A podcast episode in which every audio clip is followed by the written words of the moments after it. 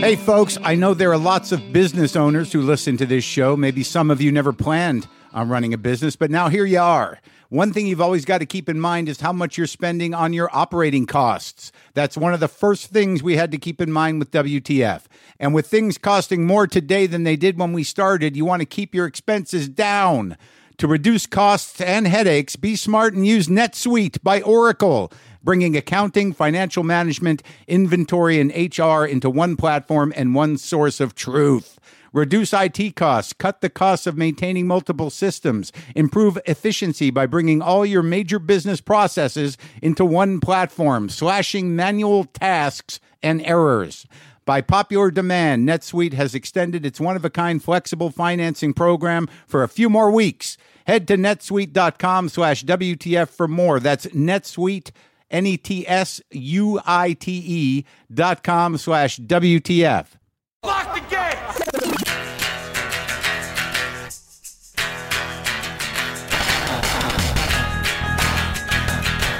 All right, let's do this. How are you, what the fuckers, what the fuck buddies, what the fuckadelics? What's happening? I'm Mark Maron. This is my podcast, W T F. Welcome to it. If you're new here, welcome. If uh, if you're regulars, nice to see you. Thank you. Thank you. No, no, no. Thanks. Nice to see you. Uh, if you're new, just hang out. Uh, you'll you'll get the hang of it. Just sit and listen. That's all. Sit and listen, or or listen wherever you're going to listen. Drive and listen. Run and listen. Walk and listen. Cook and listen. I don't, I, whatever you got to do, whatever you got to do. If you're in the hospital, hope you're feeling all right. If you're using me to get to sleep, which I find many people do, uh, good night, sleep well. All right. I'm trying, I'm, I don't want to be too heavy. If you're just, uh, trying to doze off a little bit, if you're uh, sweating while you're listening to me, it's fine. Hey, look, wherever you got to take me, if you're on a plane, whatever you got to do. Today, I talked to uh, Michael Mann. Michael Mann is one of the great directors, and I I don't know everything about him. I did go and watch a lot of films I had seen of his, like Thief and Manhunter, and I rewatched Heat right before I talked to the guy. He's also the director and writer of movies like The uh, Last of the Mohicans, The Insider, Ali, Miami Vice. And he's here because he's now a novelist. He just wrote Heat two, which he plans to make into a movie, but right now it's a book, and it comes out in a couple weeks. But I've been very taken with uh, the work of Michael Mann lately. I I, this, I watched Thief like three or four times. I watched it when it came out. I watched it again in between when it came out and when I talked to uh, James Caan. I, I watched it just before I talked to James Caan. It was James Caan's favorite work that he did, R I P Uh, we lost James Caan. And I just, I do need to tell you that I recorded this interview with Michael Mann before James Caan died. But, uh, but James Caan loved Thief. But it was exciting to talk to the guy. Enjoyed it. Hands-on. All the interviews are hands-on. I can never sleep through an interview. I can't autopilot an interview. Everything's all in. So Vegas, the shows were great, and the area was great, and I relaxed. I didn't go to a, I didn't go to a casino at all. I ran into, a, well, I knew he was out there. He hit me to being out there. John, uh, John Swab, the director I talked to about um, Body Brokers, he was out there just burning off some, uh, he's like, uh, he just, he, he had a deal on a room and he just finished shooting a movie. So he's taking a break and we hung out. We did, we did a little secret society situation. And then we had some breakfast. He gave me this amazing book. He gave me a copy of uh, Larry Clark's Tulsa. It just, it, it almost made me cry. Just, he, he's friends with, I think, Larry Clark's guy, the archivist, the estate manager, whatever. But it was, it was... It's one of the great books of photography, one of the great phonojournalistic, a pioneer of the raw shit. But it's like a first edition signed to come with a print, came with a print. Larry Clark's Tulsa. What a great, those two books that Larry Clark did, Teenage Lust and Tulsa, man, just game-changing photographs. And I was so fucking thrilled. Couldn't believe it. It came out of nowhere. What a guy. He came to both shows. We talked movies and talked uh, sobriety and talked life and had nice, uh, nice time for a few hours. I went to the club, uh, the Wise Guys Club. Keith opened up a club. He's got the club in Salt Lake City. He's got another one, a couple in Utah, but he opened up this Vegas joint. But the shows were just, the club is great. I, I don't, it's, that arts district is, it's great. You don't even feel the fucking weight or the pull of the uh, strip. And four shows, and they were, I mean, those club shows, man, when there's no distance between me and an audience, one hundred fifty people, I'm going to put it out there. And those second shows get loopy and weird and riffy. That second show Saturday night was dirty and good. I've been doing this a long time, and I got to be honest with you, I'm fucking good at it. And Little Esther, Esther Pavitsky was great. Great opener for me. And I'm just trying, yeah, I'm using openers a little more now so I can get this, uh, so I can get the time to where it needs to be, like seventy-three, seventy-five minutes, tight, figure out what needs to go, what doesn't need to go. My father uh, was there Friday night first show. His wife drove him out. She's got family nearby, so they came and he saw the shit. He saw the shit. He saw the new stuff I'm doing about him. It, you know, I, I didn't know if I was going to be able to do it, but I did it. And uh, he took it like he usually does and laughed. And it's only now I think that, you know, he probably forgot by now. But I don't know. I don't know. I don't know. It was good to see him. This stuff is really tightening up and coming along. There's like four massive bits in there. I'm excited to do the hour months from now for H B O, but I'm working on it and always new stuff.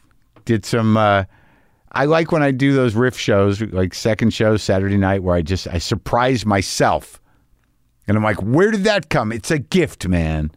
It comes from where it comes from. That weird mingling of the ether and whatever's in your brain, those moments where something is just revealed to me at the same time it's revealed to the audience. And I'm like, I never thought about that. Where did that come from? Great audiences. I'm, I should mention that uh, young comic, Jack Knight, who I didn't know that well, but I used to see a lot at the Comedy Store. Um, he's a peer in the sense that we work together. He's, he's passed. He's, he's dead at twenty-eight, and it's fucking horrendous. It's just horrendous. The the void it leaves in the community when somebody tragically dies one way or the other. He was a funny guy, and uh, and I don't know what happened. I don't know what happened. It's a tragic, tragic loss. So look, Michael Mann is uh, one of the great directors. No one, he, you know, he's got his own style. He's an auteur, and uh, he's he's old school in the way of being a guy that's in charge of his shit. Like, I've talked to a lot of these guys, you know, Ridley Scott, William Friedkin, these um, you know, big personality, that uh, you know, a tone that they create that is uniquely there. Certainly Michael Mann, definitely Friedkin too, but uh, he's here to talk about not only his life and his movies, but this new novel, Heat two, a novel, comes out on August ninth, uh, but you can pre-order it right now. And uh, this is me talking to Michael Mann about a lot of stuff. And again, this was uh, recorded before the passing of James Caan. Sometimes I wish I paid more attention in school, or in some cases, any attention at all. There are probably a lot of things I could have gotten more out of, like literature, and now it's probably not in the cards to go back to school and study the classics. But luckily for us, there's a new podcast called The Foxed Page that dives deep into the best books of all time. This is basically like the best possible college English class, but more relaxed and fun. No pressure of grades or needing to prepare something to say in class. It's only the books you want to read and know about, presented by best-selling author Kimberly Ford.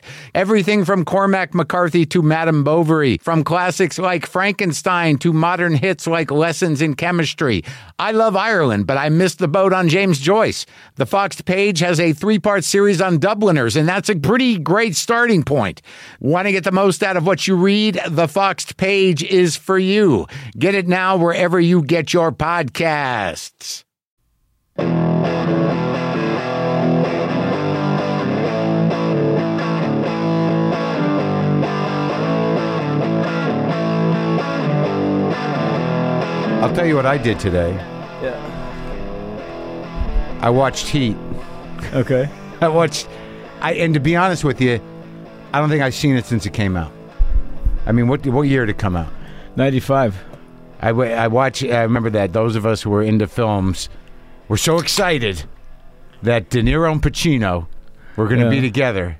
Let me ask you just out of the gate, because I'm curious after watching it. Were they in the in, together? Of course. Okay, because yeah. I remember there was a rumor around that they no, were. No, it's nonsense. It's nonsense, right? Because yeah, I had a third camera. They were shooting a two-shot, but There's every no time, way, yeah. every time we went to it, you know, the, the you you know the, the air let out of the balloon. You lost the intimacy. Sure. So, so therefore, it was just you always, just kept it going like that. Kept going like that, and not only that, but I had I shot with three cameras simultaneously. Yeah. So if the one camera shooting Al moved this much, you'd see the other camera. Oh, okay. And the reason for that was because I knew these guys were so, um, you know, uh, that, that that seems the nexus of everything. Yeah. And, and we really protected it to yeah. make sure it was going to be shot at exactly the right time and how we prepped it.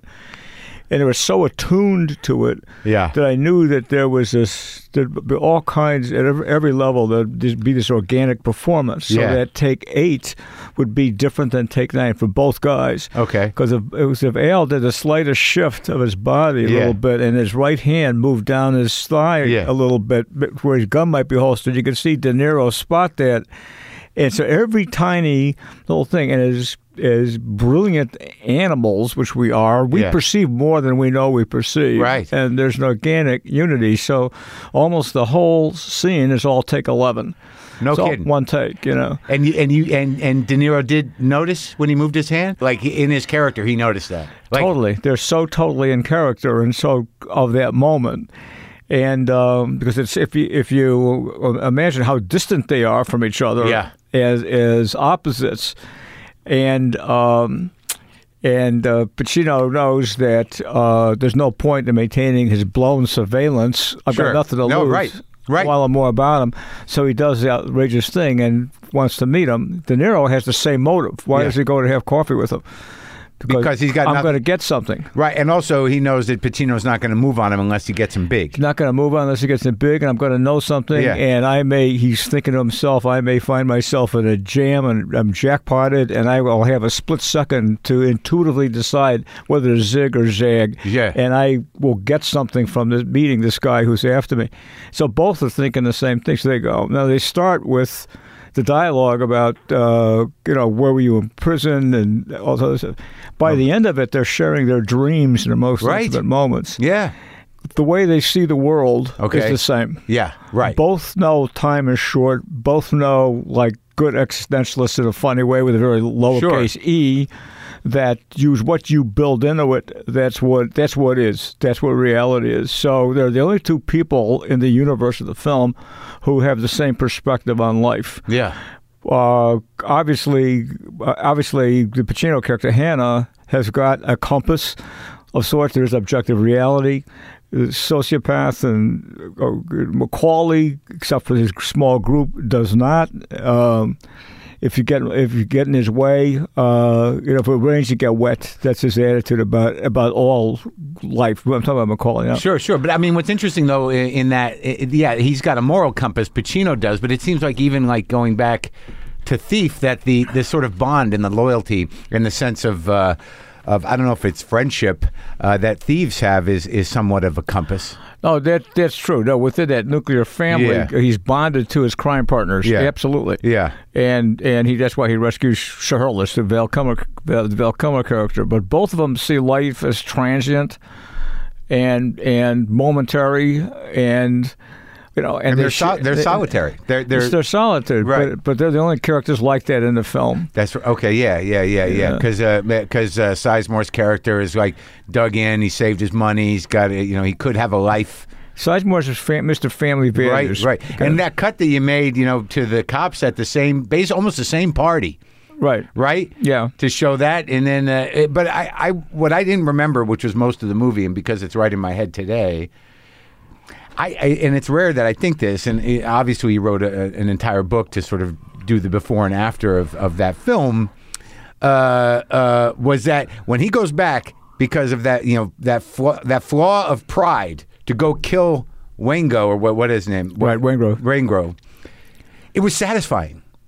Like, it, like it, there's the anti-hero. You're rooting for the, the bad guy a lot of times. I wouldn't have minded if, if De Niro lived and got away. I kind of wanted it. Right. But his decision to go shoot that guy like he shot him, in, in the very specific way that he shot him, you know, look at me, look at right. me. And he walked. I felt like that character had done everything he needed to do in his life. twenty minutes earlier in the film, the guy at the beginning of the movie never, ever would have gone to Waingro. Yeah. And the reason he went for Waingro is because he's lost his navigational instrument altogether. But it's ego, right? It's not ego. No? It's, no, it's that he's is that he has uh, he lives by a rigid code of have nothing in your life. You can't walk out in twenty right. seconds flat, no right. attachments, because right. and it's a risk versus reward equation. And so he lives in a universe in which there's total causality, and it's totally rigid. And and the conceit of the film is that the way you think of the world is the way your fate's going to turn out. Okay? Okay. As opposed to like Shiherlis is postmodernist and he does all kinds of mistakes and he still Val slides. Kilmer. Val Kilmer. Right, Val yeah. Kilmer. Not De Niro. De Niro's character, if he deviates from this rigid almost catechism of how to be, there has to be repercussions. Right. Everything's and, chaos. And he never would have, when they... When he and Edie drive through the the tunnel where the mm-hmm. light changes, yeah. you know, he never would have been swayed. But you know, it's almost like it's almost like I I bared my chest to her. I I, I ripped my heart out of my chest and just said, you know, everything I wanted to do and everything I've been doing this for doesn't mean anything if you're not with me. Yeah. And and spontaneous, and he wins, and she's going to go with him. Yeah. And so then it's almost like I guess I can be spontaneous. Right. You know, and so that then opens him up. He becomes vulnerable to being turned by. by by emotions and and feelings that yeah. it wouldn't have been before. So Nate says to him, I know you're not going to, I need to tell you because I'm right. obligated right. to, I know you're not going to go for it, but here's where Waingro is. He goes through that tunnel of light and something comes over him and he turns off the freeway. Now, we shot that scene tunnel light three times. Uh-huh. We completed the night shooting and I looked at Bob and he looked at me and I said, we don't have it. He said, yeah, I know. Went back and did it a second time. And it's it, it is only the what's what was in Bob's head yeah. played on his face that we knew we didn't get it the first and second time. We did it a third time, and we knew we had it. And were you telling him that? Oh, we're both talking about you it. You and Bob? Yeah, yeah absolutely. You, that, like, absolutely. I need to, yeah. I need to see it. I, we didn't, I said, it's not. It's, it's okay, but it's not really there. He says, yeah, I know. Oh, oh, I, yeah. I, oh yeah, totally. And then we're going to do it again. I mean, he is a spectacular actor to, you know, to work with, obviously. Right. And, um, but it, you're saying the reason the character did that was because he had to do it. He didn't. He had to do it because he lost his navig. He's. It's like a boat without a rudder. He lost his navigation by being vulnerable, by by by, by letting her in. But, and he should let should have let her in. I get it. Yeah, it, he, what he's saying is the truth. I mean, yeah. that those these are the contradictions. They're so rich to me, and why I think this is kind of a universe because yeah. this is this are the contradictions that are in our life. They're both true. Right. It's not contradictory. You know, I mean, it really is that nothing he's after means anything if she's not with him. He said, "My life's you know, I'm I'm, I'm, a, I'm a needle starting at zero and going the other way." At and that's what blank. He decided midway through the movie. I mean, like you, you know, like he was the guy that said you you can't don't stick with. Anything you can't leave in right. thirty seconds. Exactly, and he never would have. He never. He would after he meets her accidentally in yeah. the Bel in the Broadway deli. Sure. And then uh, he goes home. They they have sex. They make love. He leaves a glass of water. Right. He folds a napkin around yeah. it the way you do in prison, where everything is kind of this Bonnaroo, you know. Yeah, yeah, yeah. Kind of thing. And and he's going to go away, and he is going to just have the memory of her, and that's it. And he's never going to call her again. Right. Never going to happen. Except right. he's seeing everybody together yeah, in the Chinese the, restaurant. The empty chair moment. And and so he and so he weakens, and he calls her. Yeah. She says, "I thought it was only the one night. Not for me, was it?" She says. Yeah. yeah it's a it's strange turn. It's a strange. It's a strange turn. Yeah. yeah. So now, have you been?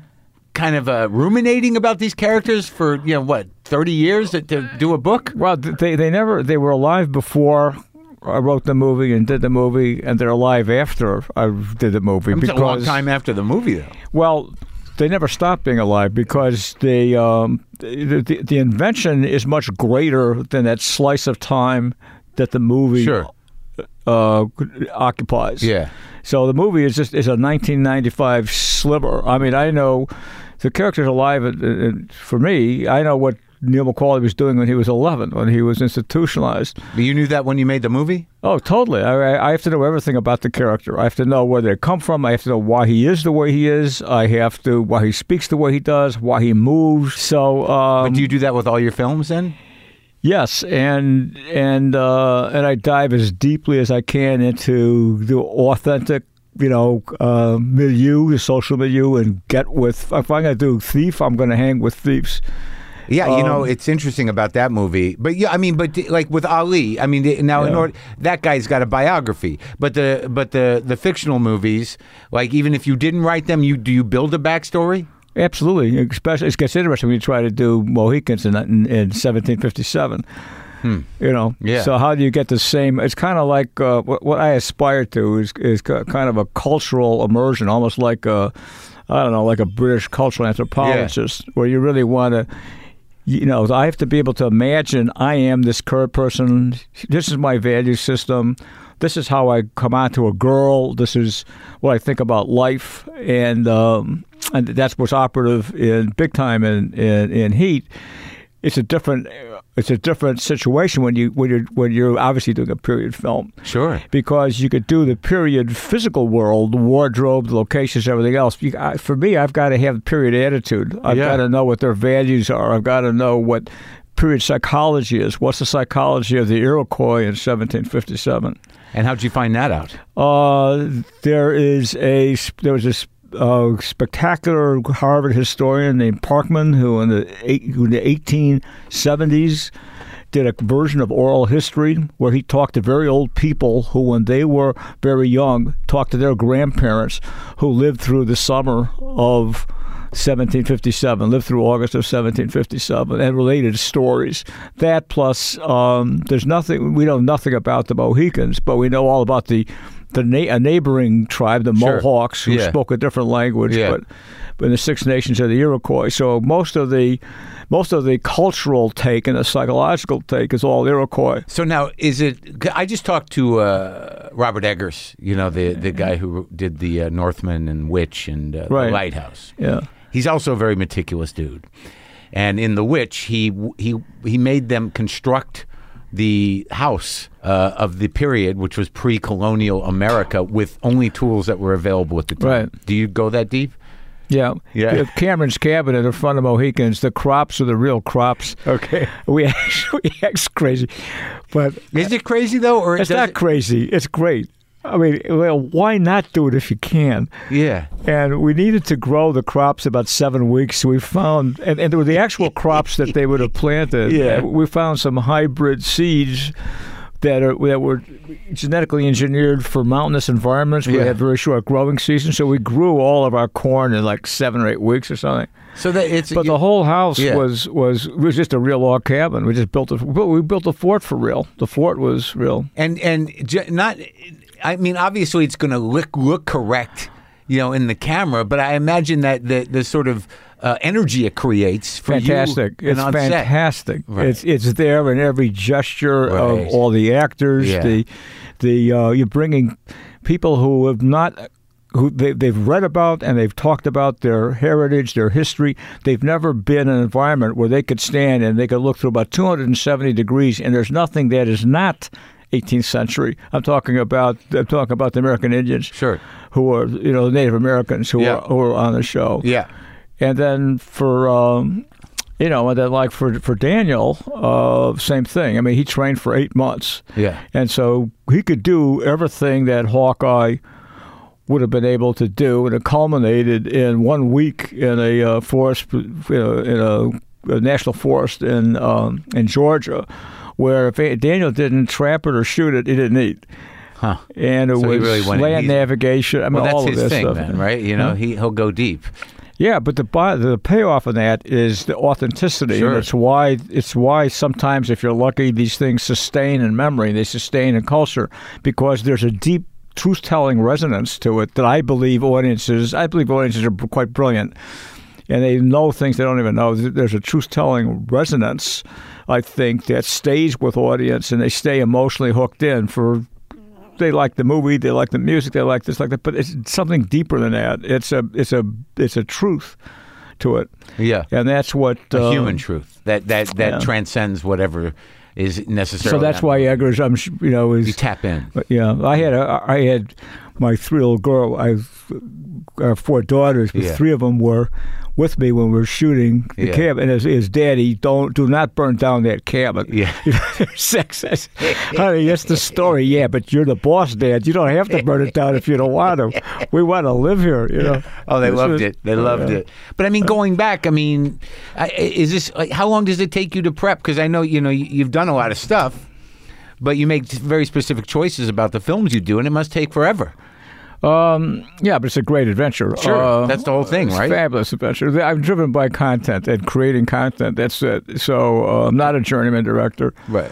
And uh, yeah, so on Mohicans, it was you know we, we were prepping for probably close to a year. For yeah. Ali, we prepped for seven, eight, nine months. We'll prep for eleven months on on Ali. Same thing. Yeah. And it was, and you could the, the boldness of and uh, of uh, that decision for Will to try and be Muhammad Ali is is awesome. Yeah, it is a you know, and uh, and you start analyzing uh, footage of Ali. Yeah, when he's particularly when he's when he's rapping some of his yeah uh, rhyming couplets and stuff. Yeah.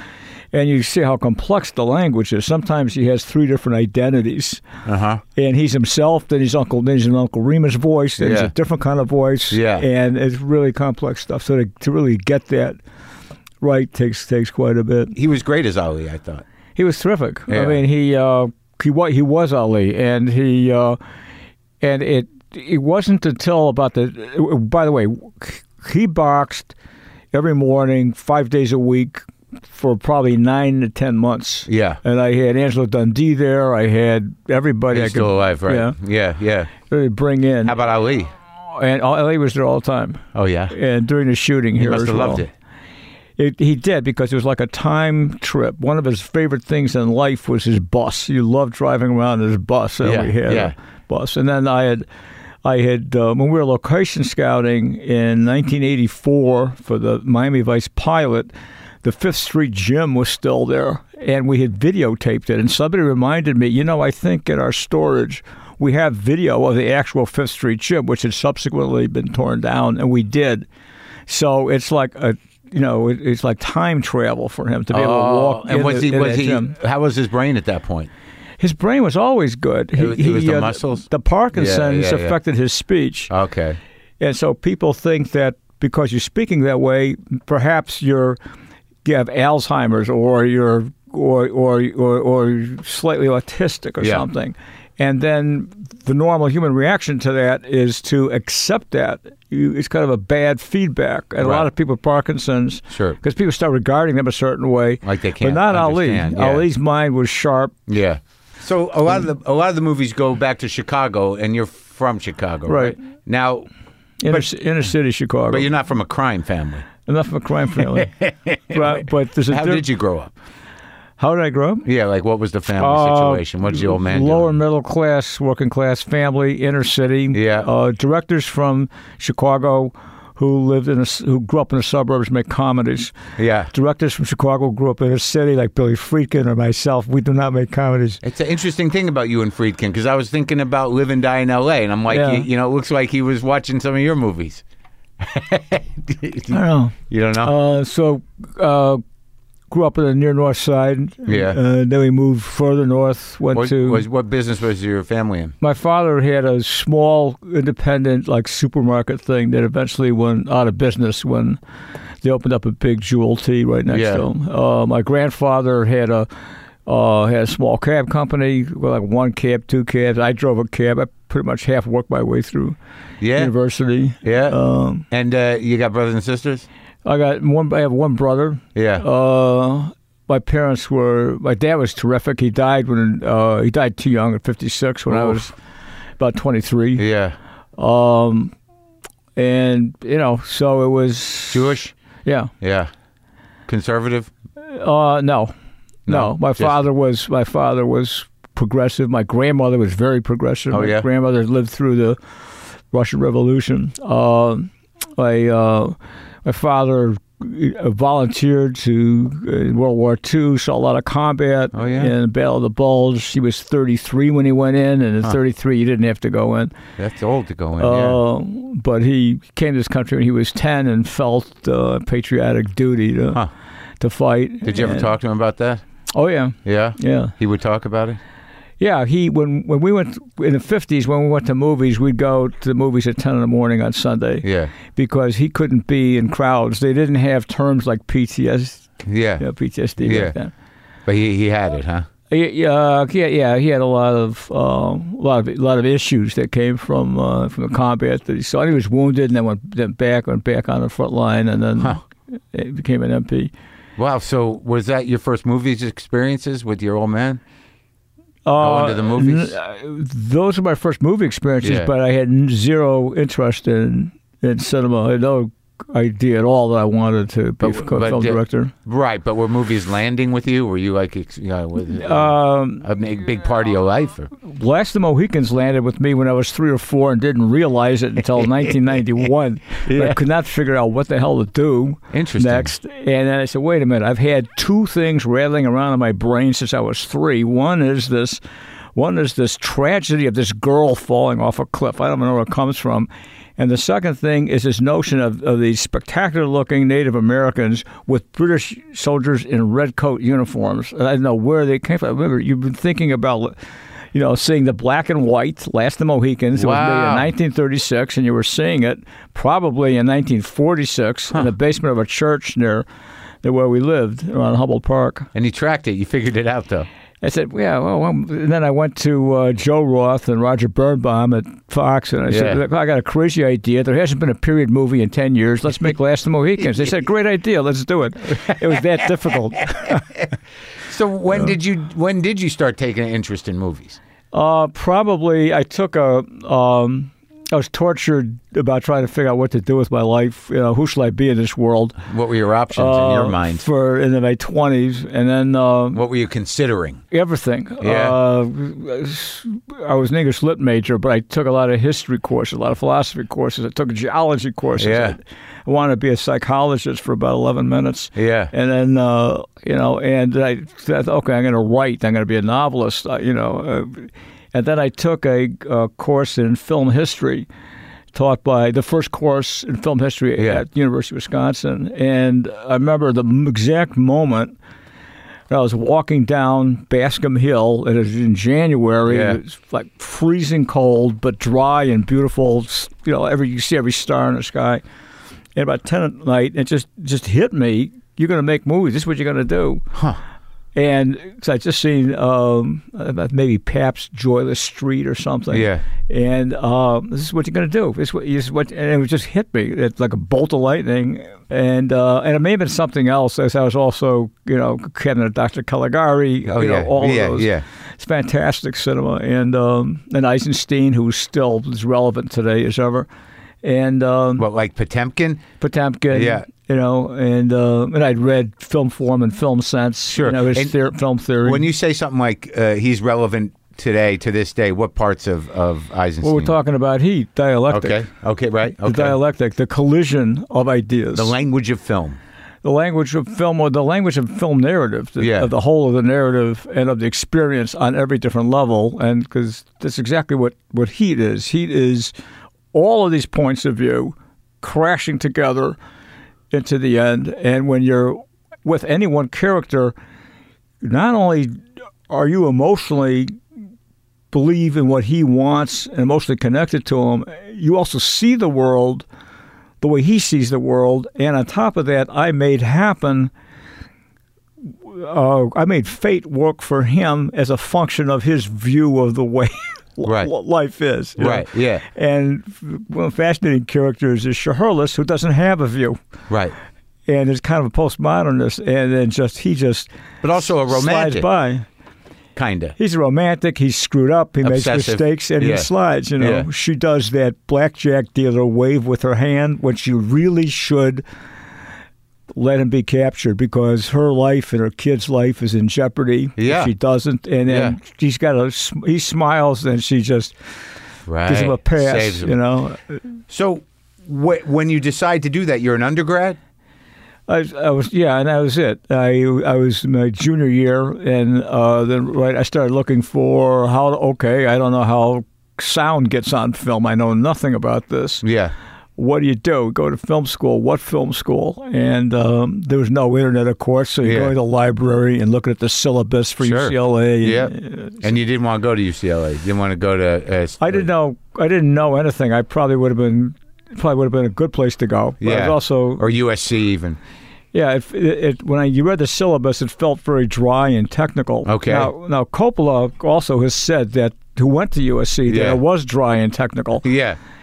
And, um, and so I, I couldn't. Uh, there was there were only like three or four film schools in America back then. And, so where'd you uh, go? London. So you left London Film School. Yeah, I was also staying out of Vietnam, so it wasn't. That was in. Uh, you were trying to stay out of Vietnam. I was staying out of Vietnam. And yeah. my, so was my brother. And my dad totally supported that. He thought anybody anybody who was a World War Two veteran who wanted their kid to go to Vietnam had to be in a quartermaster corps. They had not seen combat. That was but his, but uh, how did? But he must have felt. Uh, I mean, at what point? What, what year are we talking? He must have thought sixty-five. Poli- oh, so we really didn't know politically what was happening. He just knew combat well, I was did bad. From sixty-three. You yeah. started to you started to feel like this is a gigantic mistake, and yeah. it, it's uh, this is the wrong. So how'd you stay out? Just by staying in college? I was staying in college for two years, and then I had a. Uh, uh, I started writing post. There was a draft board in Chicago. Yeah, and there was a. Um, And I get these form letters, and I'm a university student. I'm yeah. staying out. I was very active in the anti-war movement in yeah. Europe. And um, when you were in uh, London. And politically active in those yeah. years, sixty-six, sixty-seven. And uh, every three months, you'd get something for draft board, and there was a lady's name on the bottom. So I'd send her a postcard every five or six months saying, you know, something really profound, like it rains a lot in London. You know? Yeah, yeah, yeah. something, nothing, nothing, nothing. I did yeah. this for like two and a half years. One day, I got a letter back saying, I read in your in your file that you have asthma.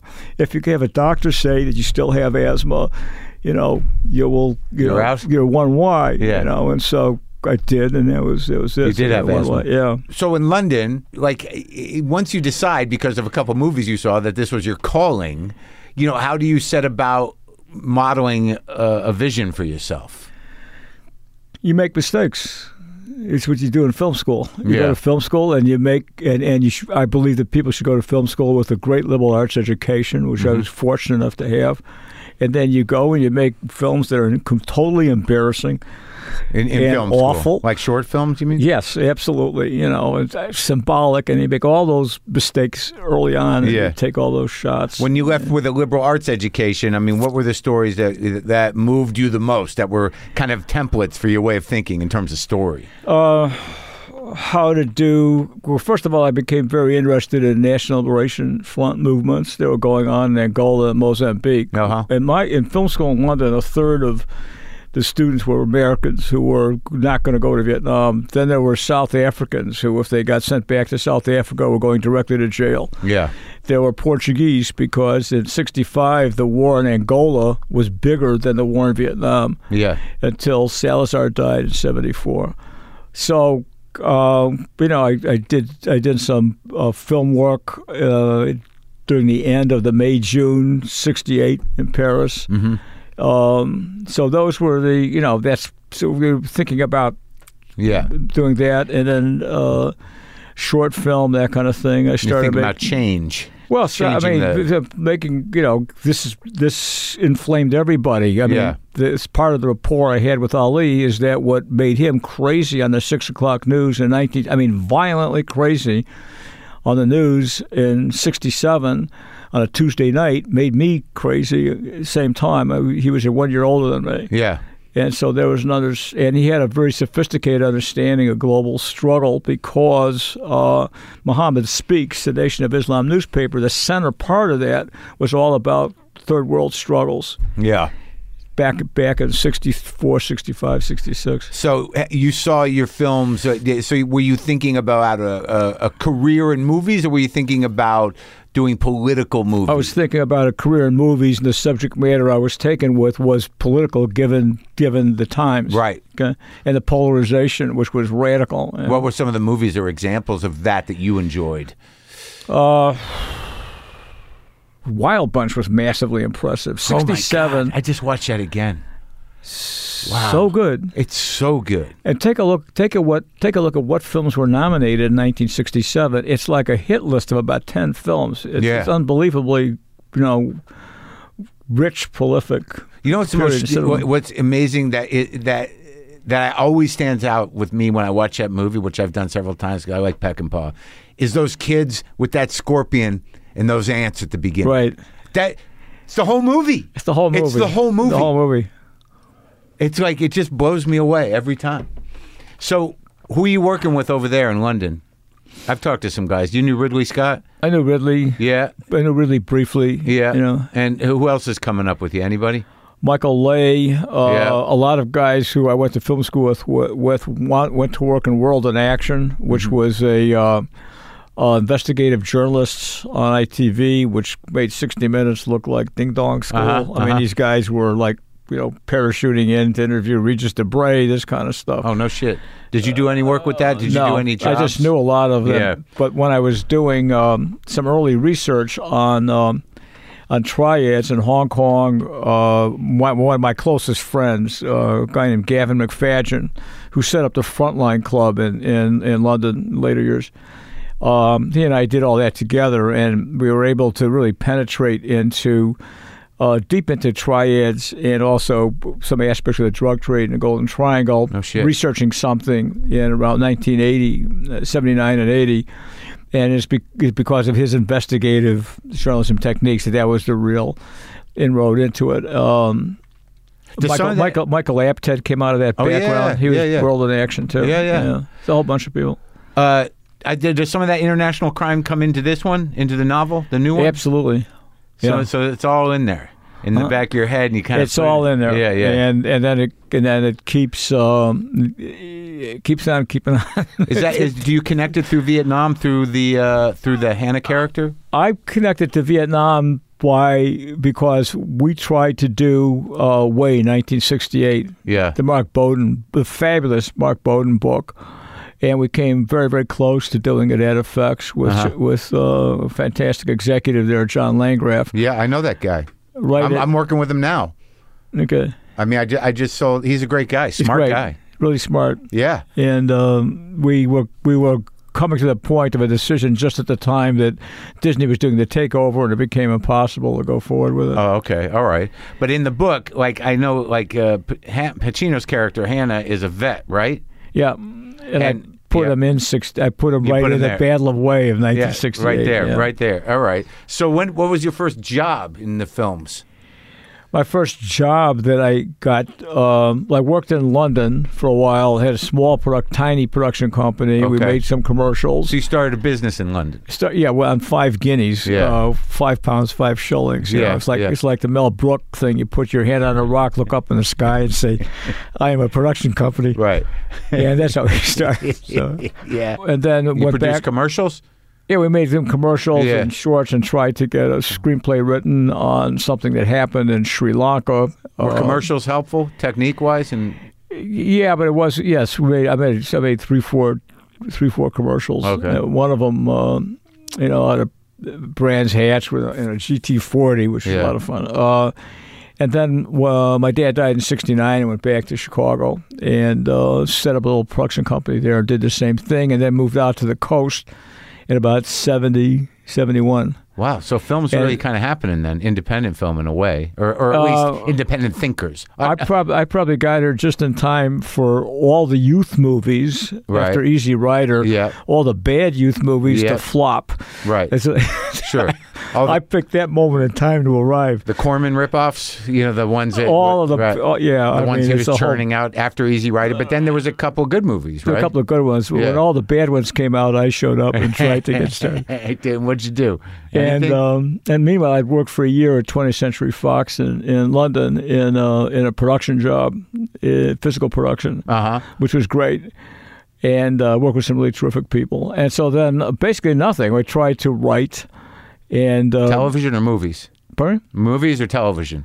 I was trying to write movies. Yeah. And uh, and a, and then a guy named Bob Lewin, who was a story editor on a on a series that was just beginning called mm. Starsky and Hutch. Read, yeah. so, read some of it. Yeah. And I wound up getting a gig writing an episode, which then became the first episode. Then I wrote about three or four of the early ones. Uh-huh. Uh, the, the series was created by Bill Blinn. Yeah. And um, and uh, then I, I became a kind of a sought-after television writer very quickly. Okay. Okay. And yeah. The, and the plan was to... This is what inner city Chicago, I guess, was pure extortion. Yeah. Like, make myself valuable, and I won't write it if I can't also direct it. Oh, okay. So that was the way he got in there. And that, that became The Jericho Mile, which was a movie of the week that did very well. It won a D- I won a D G A award and an Emmy that year, and it was released theatrically in Europe. It uh, did well? Did really well, yeah. So that was your first feature?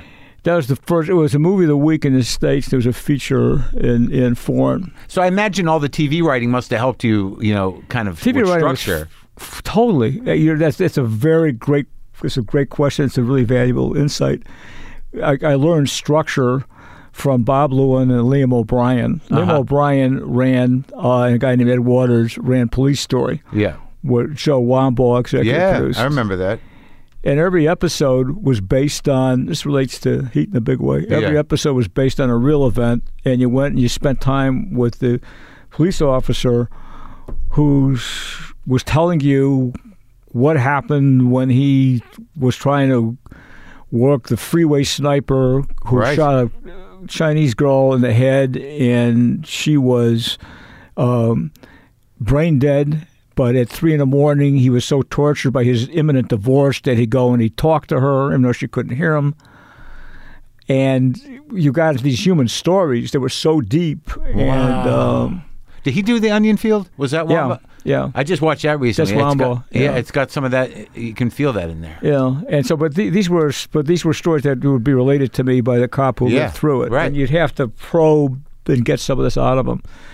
Lewin, who read some of my dialogue, said, you know, your dialogue, you would have got a great ear for dialogue, and you would not know what a story was if it ran you over. Right. So I'm going to tell you what a, I'm going to tell you, I'm going to teach you what a story is, you yeah. know, and I still use the same kind of structural understanding. What is it? What did, how did he lay it out in a one-liner? Lay it out on one piece of paper. What was his pitch? How do you, how do you explain story to you? How do you explain story? Uh...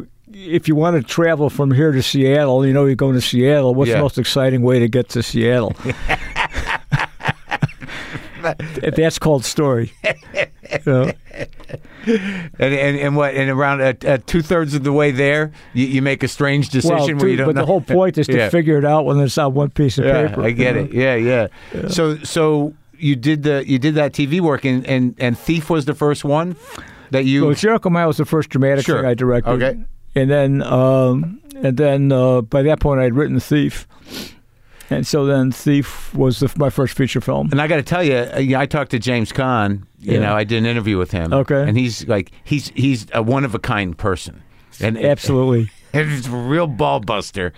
But like, I watched all his shit because I wanted to be loaded up, and out of his whole life, that's the movie. That's his movie. That's the one he loves. Oh, really? That's yeah. great to hear. Yeah, he, that's yeah. the one where he's like, the one, the best one I did is that movie. He's pretty good as Sonny. I mean, you know what's funny? I mean, you know what like... I got out of him about Sonny that I never knew? He said that when he shot the first scene that they did for The Godfather with, with him as Sonny was that scene in the office where he speaks out of turn with Sollozzo. Right. Remember with the meeting? Yeah. And he his, he says something, and his dad gets pissed off at him. He said, we shot that the day, first day. That was the first thing we did, and I didn't know who Sonny was.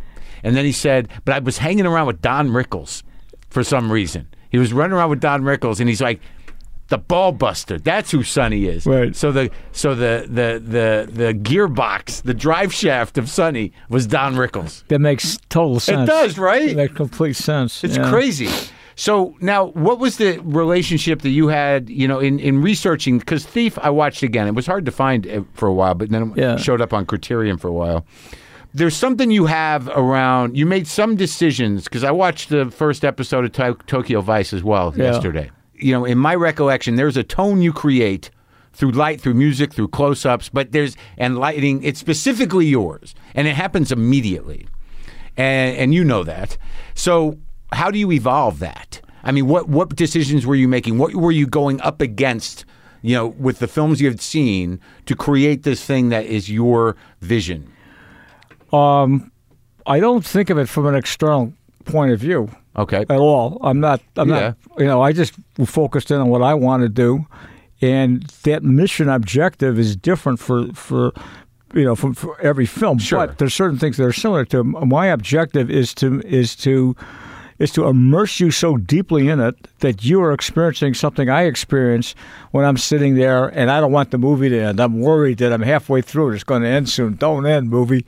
You know, almost yeah. that kind, that kind of immersion. That's my ambition, regardless of what the of what the story is. So then that means a whole number that that then uh, generates a lot of different, you know, uh, avenues of of endeavor. And one is to use all the all aspects of the medium and use it very aggressively. Mm-hmm.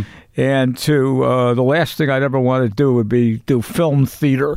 Uh, just not zero interest in that. And how do I make this more experiential? What, what do you mean, film theater? Well, where the you know where the actors are there, they're yeah. talking dialogue, right. and the camera just happens to be sure. recording it. Okay, got you it. Know? So you okay? So you're going to use sight so and I wanna sound. I want to be experiential. I want to be experiential and and and and to be more as fluid as I could be, and. And to have all the formal elements serve that purpose uh, as radically as possible. And, um, you know, so that starts with knowing everything you can possibly know and having real people around as much as you can. So Thief is very much based on a guy named John Santucci, who plays uh, uh, who plays a cop in the... in Thief. Yeah. And um, and there's a tall blonde cop whose name is Charlie Adamson, yeah. who's in there, who's playing, who beats up Jimmy Caan when they interrogate him. Yeah. Char- Charlie killed the real Neil McCauley. From Heat. From Heat in nineteen sixty-three. Okay. And, and that coffee shop scene kind of happened at the Belden Deli in okay. Chicago on Clark Street. So these were the cops. And where the cops. And Santucci's a thief. The thief's based on. So we didn't have any props. We had all John's burglary gear. Yeah. And then I did Crime Story, and I made him a series regular, and he brought his whole world into a lot of the movie with the cops. Him. Oh, yeah. yeah. So there are a lot of thieves playing cops and cops playing thieves all all through all through oh, yeah. Thief. Yeah, yeah, yeah. Um, we and had, what about Farina? He played one of the uh, bad guys. Dennis was Charlie Adamson, the tall blonde guy. Yeah. Dennis was Charlie's partner. Okay. And Dennis, Dennis was rough. I yeah. mean, his, he was a, and uh, and then after Thief, yeah. he, he said, you know, he really, I want to take up acting. So he went to the Goodman Theater. Then he, then he hooked up with Steppenwolf. And then he hooked up with Billy Peterson's Remain Theater. All that in that great, you know, golden age of theater in Chicago, sure. in the eighties. Yeah. And he became an actor. And then I popped him into crime, into, uh, in, I mean, into uh, Miami Vice in a couple sure. episodes. Sure. Yeah. And then we did. Then he became the lead in Crime Story. Yeah, he's great. He's great. He's great. He's uh, he's one of my closest friends. He died in twenty fourteen. We were. I'm um, sorry. No, it's horrible. Yeah. And he's still he's still alive. You know. Yeah. But we were, um, and we did Luck together, and uh, he was a great guy. I'm sorry, Jesus. Yeah. Wait, how did what happened? He had a, he, I think, I think he had a blood clot in his arm. Oh, and it just ran into his heart, and he fell down, and that was they it. Called nine one one, and he died. He was in Scottsdale. Ugh, terrible. And we were shooting on uh, in Central in Hong Kong on Black Hat, and half my crew, my crews, most of my crew's been with me for twenty years. So everyone knew him. Everybody knew. We just stopped. I just right in the middle of the shoot. I just we just stopped. Pull the plug, you know. Oh, Jesus. So anyway, so so Thief. So this was like, because in, in all these things you're talking about, the sensory experience, the immersive experience, you know, using Tangerine right. Dream music, and they're like, but they're, the lighting, and you know, I mean, the attention you paid to everything, even clothing became part of the fabric of the film. You, you know, there there are some scenes like in Manhunter as well, similar. Like there are certain movies I see as more, you know, signature, where I can co- immediately identify the style. It seems like some movies, when I'm thinking like Thief, Manhunter, you know, probably Miami Vice, you know, Collateral, where, you know, you immediately are in, like, within a frame, it's like, this is a Michael Mann movie. Now, like when you're doing something like uh, like uh, uh, uh, Mohicans, do you, you have to? Is there a shift you have to make, or you just apply it to the story? I'm not. Same no, I'm not self-conscious about any of it. Okay. I mean, it, it's it so. Just happens. So to me, it's like, what kind of light do I want? I start looking at paintings from the period. Yeah. Uh, you know, uh, how do I visualize? Uh, you know, first of all, everything's lit by candle. Uh, yeah. Or if we're doing Public Enemies, you know, what kind of light sources did they have then? Where they have yeah. Well, they have very dim bulbs. So if you walk yeah. down the street, there's a pool of light, yeah. and then it's dark. Then yeah. another pool. Of... And um, uh, so it's it has to be different. I'm right, not self conscious right. about. Oh, wait a minute, this isn't my signature. You know, I don't. No, no, I, don't I, I get it. I get stuff. it. It's just, it's just, yeah. it's like anybody who's dug into their. Per, you have a. Yeah, I'm. I, I'm not accusing you of, of, of hacking yourself, but but your vision is is deep enough to where it, it sort of manifests, and no one else really does it, you know, unless they're ripping you off. Oh, thanks. I don't. Yeah. yeah. Uh, but in Thief, what when you look back at that movie, what what do you think were your biggest successes in in, in putting that thing together? Since um, it was your first film, like that really stuck with you, where you were like, "Holy shit, this is this is it." Then I got the I got, there's a one dialogue scene between James Caan and Tuesday Weld and, and the, the diner. diner oh, that's, that's ten minutes. Yeah, it's a whole reel yeah. back when there were reels. Yeah, and and that that could work. That there was a you know I thought to myself, wow, I'm gonna tell, what if I told this whole story and yeah. he told all his life? How do I get all these things about his life into this? And I yeah. thought, what if he just sits down and tells her? How do I make that happen? You know? Right. And as a writer, I was thinking these things. And that was the that, he had the little vision board too, right? The little the postcard. Yeah, he's got the, his yeah, montage. Yeah, yeah. Yeah, now, yeah. I had I had spent significant time at this point in Folsom, so I knew the way these guys thought. And right. I, I knew the power yeah. of the human intellect in captivity. Yeah. Uh, with. People have relatively strong egos, yeah. and, and the confinement makes them more intellectually aggressive. So the uh, kinds of questions I was asked shooting the Jericho, shooting the Jericho Mile in Folsom, yeah.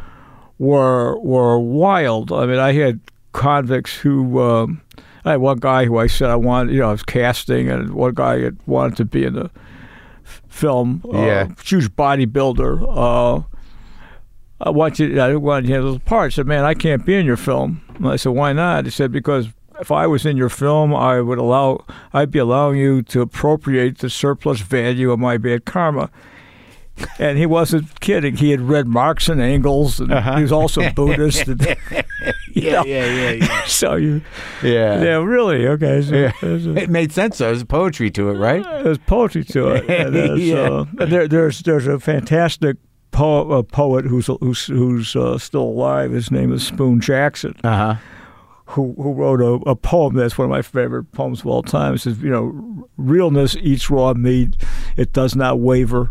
Yeah. I mean, it's like this really tough oh, I'm gonna perspective, check that out. Yeah, philosophical yeah. perspective that you that you start to have. I think if you're incarcerated and you're, what is why am I still here? Why don't I just end this? You know, well, what is existence? What's time? What's life? These guys ask themselves these profound questions, and you use those guys in a, uh, in a lot of movies. I mean, that you use an ex-con character, the ex-con character, and, and, and you know that's that there thinking. At the core of that. Yeah, yeah, yeah. I mean, at the core of it. I mean, I'm sure it's probably there too in Heat. It's the same questions For sure. I, I ask myself. You know, how ought I? How ought I? How ought I to live? What is? You know, it's the same question we're all asking ourselves. I know. I, I I wrote on a Post-it today because of, like of where I'm at in my life, and I just talked to. Uh, Tony Hawk, the skateboarder, yeah. who's still skateboarding at fifty-three. I know. I saw. I just, you saw, saw, the doc- I just saw the documentary. I talked to him today. Yeah. And I'm, I'm talking to you. And what I wrote down from Heat was Sizemore saying, "For me, the action is, is the, the juice." juice. Yeah. That's it, right? Yeah. But there's got to be more than that. But it's true. That's the, and that's the guy you've got as the family man. Mister In Family Values, right? Yeah, but his his family, your family, he would hold as a hostage. Sure, sure. But the action and, is but, the juice. He's the guy that could have, but he's the one guy that like took care of everything, so he could leave. But he didn't get to leave. He leave. But yeah. he also he also is pointed that he picks up as oh, body armor a little kid, right? Yeah, yeah, yeah, yeah, yeah. yeah. Oh, that's right. Yeah, that's yeah. true. Yeah, yeah. It's, yeah, it's yeah. obviously it's, it's yeah. quite intentional. Yeah, yeah. So, yeah. so I'll go wherever you go to De Niro, but I'll take that kid to yeah. protect myself. That's yeah. got nothing to do with this family. That, this family, exactly. Huh. Yeah. So when you do, uh, like I like I said, I watched Manhunter too. Now these leading guys, these guys you seem to get right at their peak. Like Caan, amazing. Peterson was amazing. Yeah. An interesting, interesting actor. Right? Billy, yeah. Wow. Yeah. I mean, that was... Yeah, uh, he's a bartender in, in Thief, by the way. Oh, okay. When he... when Jimmy Caan rips Tuesday Weld out of the restaurant... Yeah.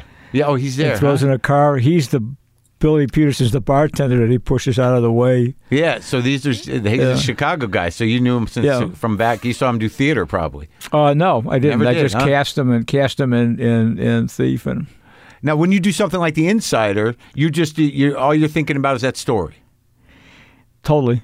Yeah. And and how lethal these forces are, truly lethal and and dramatic, and how do you represent it with people t- talking in rooms? Uh-huh. Uh, for two hours and forty-five minutes. Great and, movie. And um, you know, and I I knew Lowell Bergman, you know, was a, was a was a you know, was a friend when this was happening. We were developing something else. It was this, we were developing something on an arms merchant named yeah. Sarkis Sarkisian. Mm-hmm. And while this was going on to Lowell, and I was one of a half dozen people he talked to, you know, I knew all about the tobacco thing. Yeah. He'd say, "You never guess what happened to me today." Don Hewitt walked by like I didn't exist, and you know, and and oh, uh, when he was being uh, uh, ostracized, ostracized yeah. at sixty minutes, yeah. and then. Um, And then I saw the, the, the expurgated version of the show uh-huh.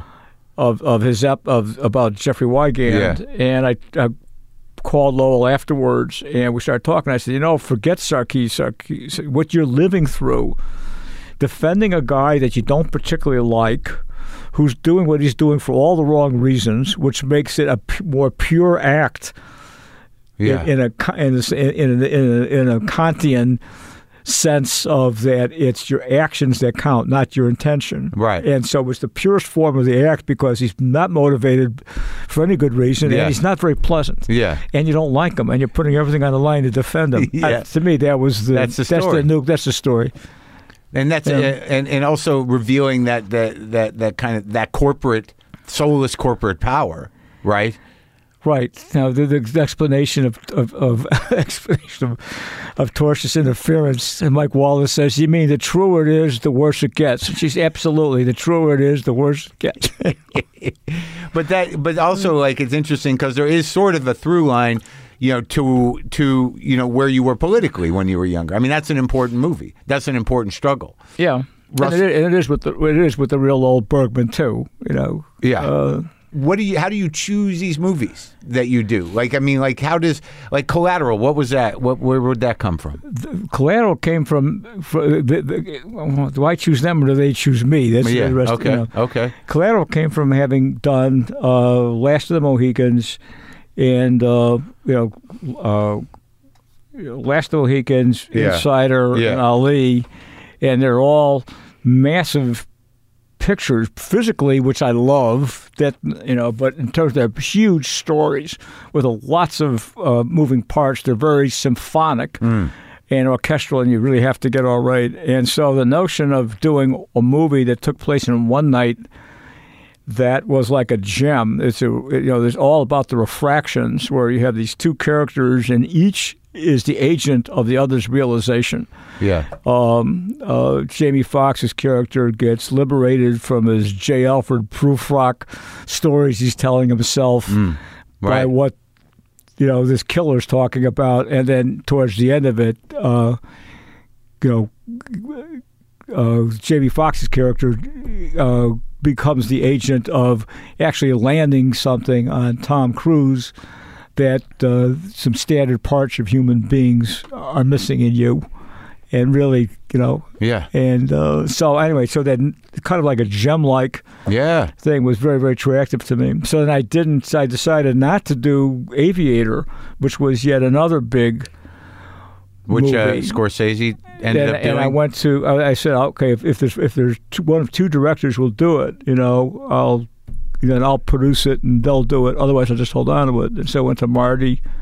Interesting. So you, like, what was it about Aviator? It's the same story. It, to me, it was the same story as Ali. It's a it's it's a story about a man struggle. The whole, if you said what is this, what is the central conflict, and you, in twenty-five words or less, and you're only allowed to say one thing. Yeah, you know. And in Ali, it, it, it's a man struggling with himself. Yeah, and, and with, with you, what John Logan, who's a fantastic writer, and I invented for how to tell that story was not some long linear biopic, but that it's Howard Hughes fighting his own mental illness. That's the villain. That's the antagonist, is his mental illness. And in the end, his mental illness wins. And in Ali, it's who shall I be? Mm. Who shall I make myself into in this world? Because I represent so much to black Americans, and I, then he comes through, and I also represent so much to everybody rising up from below. Mm. That's why it ends with the rumble in the jungle. Right. And uh, and you know, and so it's it's you know the function of repre- of representing something and being motivational. That's something Ali was always conscious of and wanted to design it. And he was on a voyage to discovery. Yeah, and a brilliant, brilliant guy. So with with the Aviator, what you chose. Not to do it because you felt like you had made a similar I felt, movie? I couldn't figure out why it felt to me like I, like it was just, I'm telling the same story. Okay. And um, how do you think Scorsese I, could, did? I owned and controlled. I basically I controlled it. Yeah. I was developing it with Leo, and I controlled it. And, yeah. I, and I, I remember we have we're having a Christmas Eve party at my house. As uh, I was talking to Leonardo, and you know, and um, and I, I was, you know. I should go do it now. You know, there's something that was holding me back. Uh, and, and how so, do you feel Scorsese did with it? I did great. Yeah. Yeah, I really did great. Is that where that relationship began with him and Leo? Or was that after Gangs of New York? I can't remember. Cause was I it what? Was it be, is that where the relationship with him and Leonardo started? Because um, I can't remember when Gangs of New York was made. I just know he's done several movies with Leonardo. No, he's done several movies yeah. with him. No, I think their relationship precedes that. Oh, it precedes yeah. it? Yeah. yeah. So, like, with Collateral... You were working with, was that the... Was and by the way, we're shooting, both movies went exactly at the same time.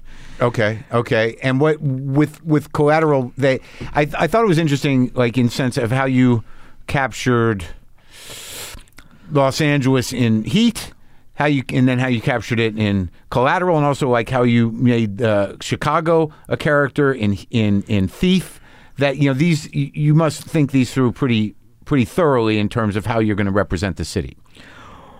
We did three months of research and development on camera systems to be able to see into the night.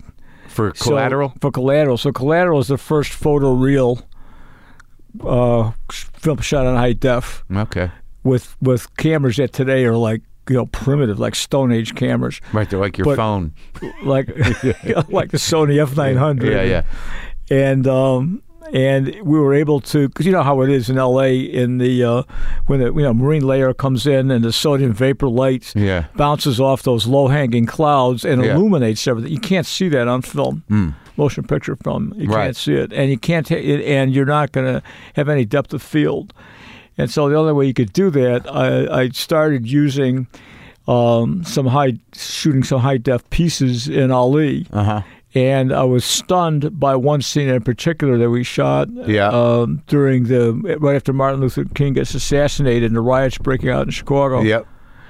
And uh, it was a flat truth-telling style that the scene had that made s- kind of ultra real, really okay. ultra real. So you so you invited that. You you liked the definition you got. I liked that. that, and then I, but I wanted to use that technology to to be able to see into the night. Okay. So it, it felt like, you know, late afternoon in Northern Europe or something where you're, but it's night, all yeah. night. And, you know, so we we developed a whole bunch of techniques for being able to shoot it. But then for the first three weeks, I'm shooting Collateral, there was no, when we did tests and you send a scene to the lab, you get a film out and it's all magenta.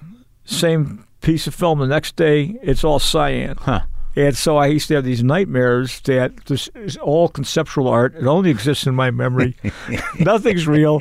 I have no. I have no movie here. Yeah, yeah, yeah. Like, but you figured it out. You know, it was it was okay. We were yeah. able to make it work. Okay. You know?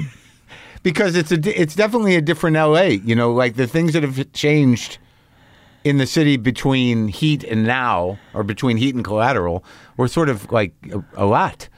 Because I wasn't L A, like downtown starting to turn around, wasn't it? On downtown was starting to turn around, but but in in in well in Heat and also in Collateral, you know, when you, I mean, in advance of Heat, I was out there usually one night a week on the weekend with a guy who was a, a commander at L A P D. He was in plain clothes, and we would just answer radio calls till about two, three in the morning huh. for six months, and that's how I really learned the city, and so that brings you into the Caribbean section of South Central, that brings you into, you know, Samoan areas of San Pedro, you know, into yeah, uh, interesting you know, bars and discos that are that are every, everybody's from Sinaloa. You uh-huh. know? I mean, it's so you really you know you're outside this self-imposed entertainment industry ghetto, right? Into, into the, the real in, L A, you which know? Is very uh, fragmented and spread out. It's very fragmented and spread out. It's right. It's virtual. You have to travel to these places. Right. What uh, compels you to do Public Enemies? But to make the world of nineteen, the world of nineteen thirty, thirty-three, yeah. thirty-four. You always just wanted to do it. And um, well, I knew a lot about it because I used to live a couple blocks from the Biograph where where, where Dillinger, Dillinger got shot. shot. Yeah, yeah. And so much of Chicago is is the same. Yeah, yeah. And. Um, And what the world was, and it's and the more I read the the uh, the nonfiction book, Public Enemies, I realized this was a uh, you know Hoover was an evil genius. This was a, such a turning point in history that it became very very dramatic. The first uh, interstate, true interstate, the Lincoln Highway, yeah. dates to nineteen twenty-six or nineteen twenty-seven or nineteen thirty-three. The first reliable V eight engine, which means you can travel all these highways endlessly, is the you know is the flat Ford flathead V eight. It's nineteen thirty-three, nineteen thirty-four, and here's this guy gets out of prison after being isolated for eleven years, and it's not like he's got T V or the internet. I mean, it's yeah. completely isolated. Within three four weeks, he is living in the most current neighborhood in Chicago. He knows everything about everything, and there's just some spec. And he keeps, and no one can lay a glove on him. He's grabbing more headlines than the president of the United States nationally, and there's no end game. Yeah, right. What are you doing? You know? And you like that. And then so much of it was was tactile for us. We were able to get so close to it. We. Uh, I said, little Bohemia where that big shootout happens, that can't still be around. Just call up, and sure enough, it's still around. Well, have they remodeled yeah. it? No, they haven't remodeled it. Wow. What about his room? Totally unchanged, and they left the bullet holes in the wall. No shit. Well, let's go shoot there. Yeah. Well, they said, well, it's going to be very expensive to rent this. How much? Oh, about, oh maybe two thousand dollars a week, you know. Let me look into it. So we were, yeah. but then, then the then the prize was they had one, his suitcase. They still had Dillinger's suitcase with his clothes. In Who the, did? The Little Bohemian Lodge. That's crazy. And we bonded it and sent it, and so Johnny was able to put on his underwear and his pants. Get the fuck really, really, really. And you don't know. And when you want to know something about another guy, another character, what kind of socks does he buy? What what what does he buy? Something with a little pattern, solid socks, Argyles. You know, that's what tells you about somebody. You got if all you're the a guy, answers. You know about another guy. You, you got know. all the answers. A lot of the answers about. Wow, uh, that's crazy. And the Miami Vice movie. Now you like. I, I guess I was misinformed. Now what? You didn't have anything to do. The T V show was was. That it wasn't created by you, or no? What? I didn't create it. The, the creator is the guy who wrote it. Yeah, Tony Yerkovich created yeah. my Miami okay. Vice. It was called Gold Coast. Yeah, and I talked with Tony. We changed the title to Miami Vice. And you were just a producer on it. Originally? I was the executive. I was executive producer, but that's becoming kind of like the executive director. Sure, because we do we did twenty-two hours a season, and um, and then Tony was on it for about the first sixteen episodes. Okay, and then uh, so I was. You know, casting it and hiring yeah. the directors and you doing ca- the music and picking locations and basically bringing my feature film crew into T V. And and T V was a very moribund medium at that moment in time. It was very conventional, and it had an inferiority complex. And why should it have? Why should it not just be one hour of cinematic? Sure, the same way as I'd shoot. So a you movie. Brought the immersive element. More than that, just you know, I just we're gonna make we're gonna make a one-hour movie the same way we'd make a two-hour movie and keep doing it that way until somebody makes a stop.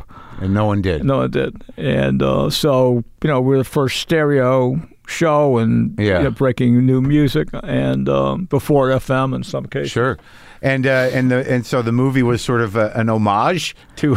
to no, the a movie, reminder. The, mo the movie was, was was the movie was was you know uh, you know uh, extend project what Miami Vice would be now okay. if you're doing it you oh, know good. in two thousand four yeah. right, two thousand six right. and and not an homage. Um, I, I I wouldn't. I other people may have been more satisfied with it being homage. I wouldn't have been interested in doing it. Sure. As that. I wanted. To, I was I was taken with. By then, I knew much more about the pathology of deep undercover, serious. I knew a lot, I know a lot of guys who do unbelievable stuff in D E A, and particularly the D E A Special Operations Division, yeah. which does narco-terrorism yeah. and and pulling off wild stuff like Victor Boot and these other people get apprehended. When those operations are unbelievably complex, and the undercover work they do, where they convince a Mansour al-Qasar or Victor Boot that yeah. they really are buying, that they really are, are are are the FARC, and they really want to buy arms. And Victor Boot has access to the whole F S B database. When yeah. he wants to run, you want to buy something from me, I'll find, I'll investigate you. Yeah. And they managed to pull off these unbelievable operations. And but what there's a pathology to some of these guys where they go so deep undercover, the fabricated identity becomes the more vivid than their own identity. That's scary. Yeah, they have romances that they shouldn't be having. Sure. They start, you know, it starts to become, who said which way is up. But Donnie Brasco was good. Kind of Donnie Brasco. That was pretty good with that. But I've talked to a lot of guys who've lived through that for real. I knew one guy in particular who, who it did not end well mm. for him. Uh, so, so that was where, that's, that's what's happening to Crockett, you know. Right. And then it was supposed to, it's supposed to end. The whole ending was a bit different. It was supposed to happen in Ciudad del Este, mm. in the, the three boy, you know, the triple frontier, where Paraguay, where Paraguay, Brazil, and Argentina meet. It's a yeah. free trade zone. Yeah. With um, Syrian and Taiwanese uh, and and South American, uh, very very sophisticated transnational organized criminal. Yeah. Operations uh, operate basically free, freely. Right. And that's where you wanted to end it? And that's where I, that's where I wanted to end it. We wound up shooting there for about three days, but that place plays a major role in, in, the, uh, book? in the book. Oh, yeah? Yeah. You're fascinated with that place. I was fascinated with, yeah, because it's crazy. I mean, it's. I had an assistant who was uh, Taiwanese. She was getting her, her master's, business master's at London School of Economics, spoke like five languages. I was coming back to go join the family business, which was counterfeiting software. And um, that's what they did. Yeah.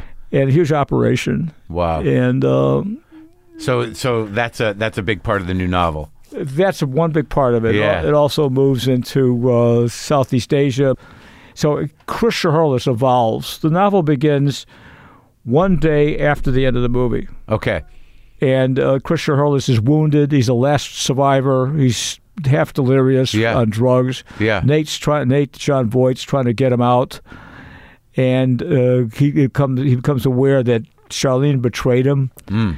and that Neil's dead. Yeah. And he's got to get out of L A And then it jumps back to nineteen eighty-eight when uh, Neil's alive, obviously, and the Val Kilmer character and that whole crew are, are going to burglarize a bank vault at night.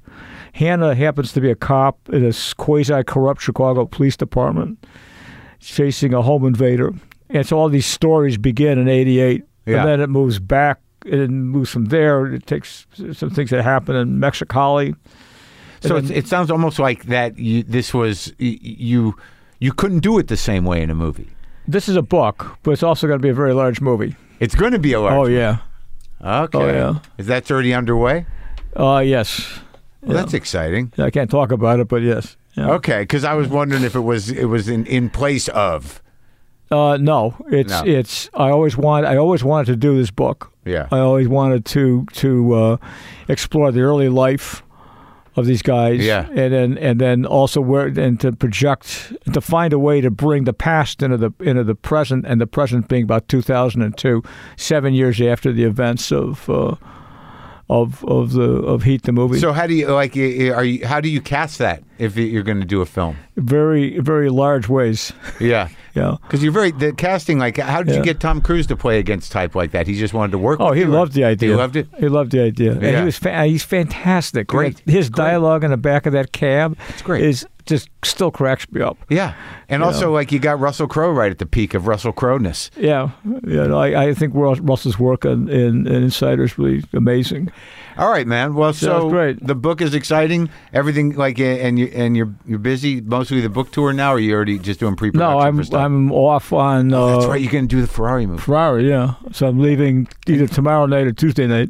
And you Ridley. just produced Ford and Ferrari too. Did you, didn't you do that one? I, yeah, but I didn't. I didn't really work. I, I I developed a script back when. You got fascination with, with cars? With Jazz. Um, I do, but that doesn't mean you make a movie about it. Yeah. What's driving this one? Uh, the whole movie is three months in the three months of the summer of nineteen fifty-seven, okay. and Enzo Ferrari's life, and it's it's an opera. It's melodramatic. Oh, okay.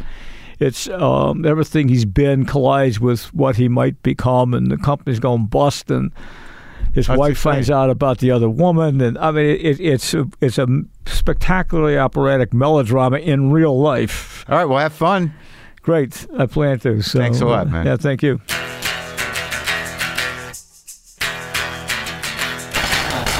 That guy's a guy, man. That guy is a director guy. Heat two, a novel, comes out August ninth. What an amazing talk with Michael Mann. You can pre-order it now wherever you get your books, so you're one of the first ones to have it. And uh, just hang out a minute. Can you hang out? Hang out a minute. So Nikki Glaser is back on the show on Thursday. Um, why? Well, we're starting to do that a little more, especially with people I know, especially with people who it's been a long time since I talked to, especially with people I want to talk to about other things maybe. And Nikki, you know, has got some things going on.